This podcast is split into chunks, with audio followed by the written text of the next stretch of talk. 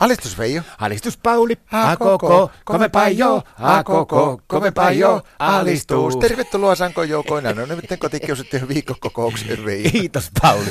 Kyllä sieltä Suomessakin tapahtuu kyllä kaikenlaisia juttuja. Tapahtuu, tapahtuu. Mikä sua nyt mietityttää? No kato, vi- viime viikonloppuna oli aivan hirveä härdelli, kun oli siis satoja näitä rajavartioston ihmisiä ja poliisi-ihmisiä ja kaikkia helikoptereita ja lentokoneita ollut kuule tuolla Turun saaristossa, jossakin saaristolla ollut aivan hirveä semmoinen härdeli päällä. Niin, mä kuulen. Pojat töissä kertoo, että se on kuulemma Lenita Airiston vika. Miten ne? Lenita Airisto vissi oli jonkun kaverin tykönä siellä jossakin Airistolla ollut käymässä ja tuota, jollakin mökillä pilettämässä ja sitten pikku viineessä niin oli vahingossa vissiin katkaissut semmoisen helmikaulakorun ja sitten oli se mennyt yksi niistä helmistä hukkaan, niin avaa hirveä etsintähomma ollut siellä. Että ne oli löytänyt se Airiston helmen. Eh, Tirsk, Pauli. Toistan Tirsk. Mikä sulla nyt on? No on se Leni Tairisto, ne on saa vähän älytön hämmentää ja kova lömöilee, mutta tota, nyt on pakko sanoa, että ei tämä härdelli kuule Leni Tairistosta johtunut. Kenestä se johtuu? Meidän Martasta. Tehän Martasta. No niin, kun me oltiin kans kato viime viikonloppuna yhden tuttava pariskunnan mökillä siellä Turun saaristossa ja oikein mukava viikonloppu oli siinä ja saunottiin ja kaikkia. Ja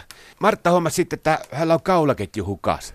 Ja mä oon kato aikanaan joskus ostanut, se on älyttömän rakas Martalle se kaulaketju, kun silloin kun me oltiin aivan uusia, alettiin seukkaamaan, niin mä muistan markkinoilta ostanut sille semmoisen hoppeisen kaulaketju, se maksoi vissiin seitsemän markkaa tai jotakin, ja siinä oli vielä kaiverus, siinä oli, mä oon kaivertanut Martalle sitä, I love you for, forever, my friend, it's be fishing rock and roll time.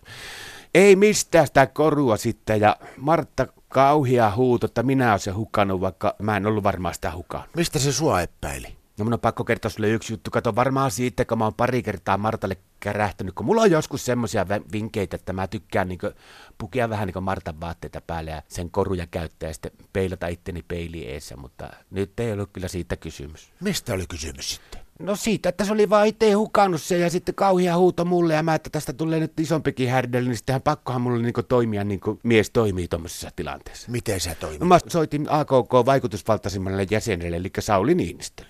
Mitä sä sille sanoit? No mä sanoin, että nyt on tilanne semmoinen, että tässä on kohta kauhia härreli, että Martalla on kaulaketju hukassa ja kohta tulee piti, pimi ja pitäisi päästä tältä mökiltä kämpille. Niin Sale ymmärsi heti yskä ja meinasta, onko Veijo tämmöinen tilanne, että pannaanpa pikkusen isompaa pyörää pyöri, että hän soittaa pari puhelua, että se on kohta löytyy se korru, äläpä hättäile. Ja ei mennyt kuule kauan, niin alkoi kuule sitä helikopteria pörrää ja 400 000 valehtelematta niin rajavartiosto ukkoa ja toiset 400 000 poliisimiestä sinne ja kaikki oli miehiä.